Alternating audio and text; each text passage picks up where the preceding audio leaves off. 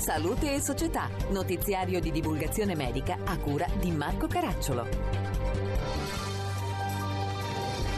Bentrovati da Marco Caracciolo. Alti livelli di colesterolo portano alla formazione di depositi di grasso nei vasi sanguigni, che col tempo possono restringere le arterie ed interrompere l'afflusso di sangue al cervello e dal cuore. Staccandosi possono anche causare coaguli di sangue, responsabili di ictus e infarto.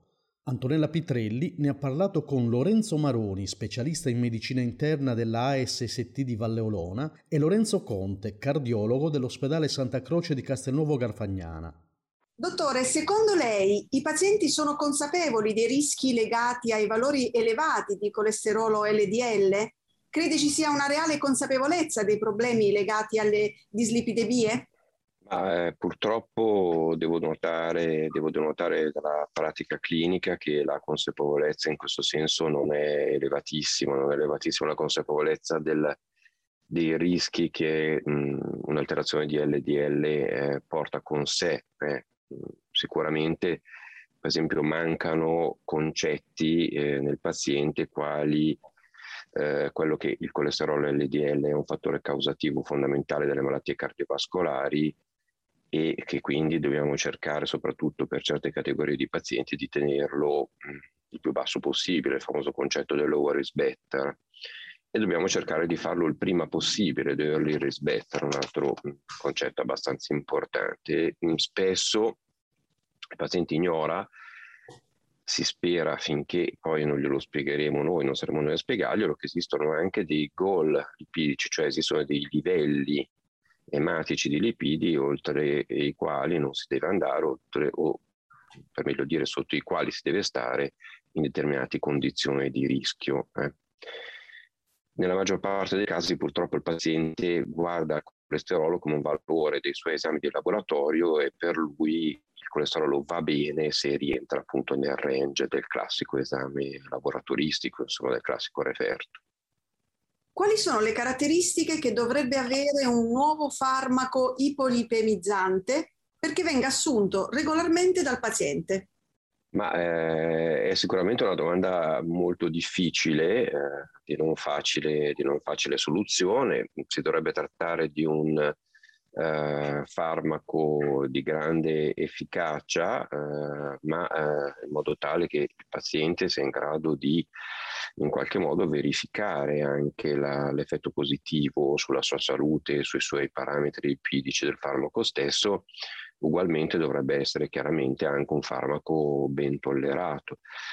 In questo senso, probabilmente per andare ad esplorare concetti come l'aderenza, la persistenza della terapia farmacologica oggi tanto discussi, soprattutto nel futuro avremo un aiuto da determinati farmaci che prevedono una somministrazione con degli elevati intervalli temporali, quindi un minor numero di somministrazioni e, d'altra parte già oggi ci si può aiutare per esempio con eh, delle associazioni di farmaci perché è evidente che se il paziente può prendere un determinato principio attivo insieme ad altri è meno facile diciamo che tralasci magari qualche somministrazione. Insomma questi sono un po' i, i trucchi che abbiamo mh, oggi come oggi e, le caratteristiche che un farmaco dovrebbe avere. Certamente il paziente deve essere rinforzato da noi no? nel, nel ricordarsi e nell'importanza di ricordarsi di prendere il farmaco.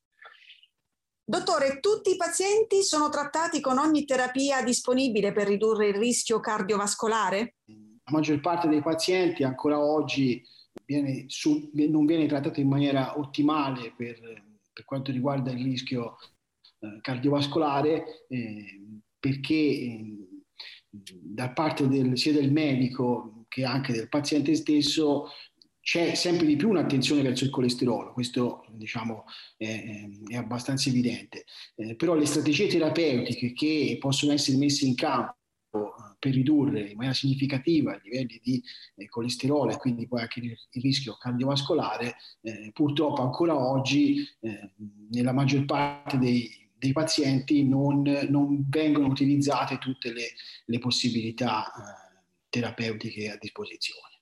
Per i pazienti oggi trattati con terapie ipolipemizzanti ottimali, quali sono le soluzioni per poter ridurre il rischio residuo? Paziente trattato con terapia medica ottimale eh, deve, in base al tipo di, di patologia di cui è affetto o in base al tipo di rischio cardiovascolare che ha, eh, raggiungere determinati target di, di colesterolo.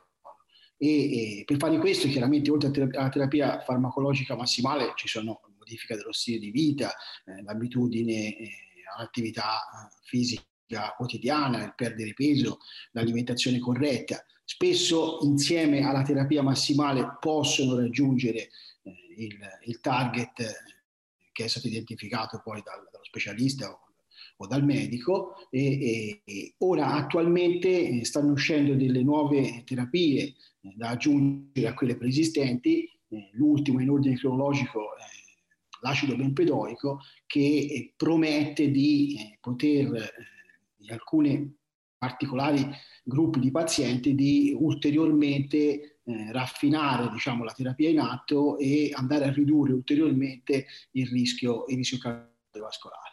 Per questa edizione è tutto. Da Marco Caracciolo a risentirci.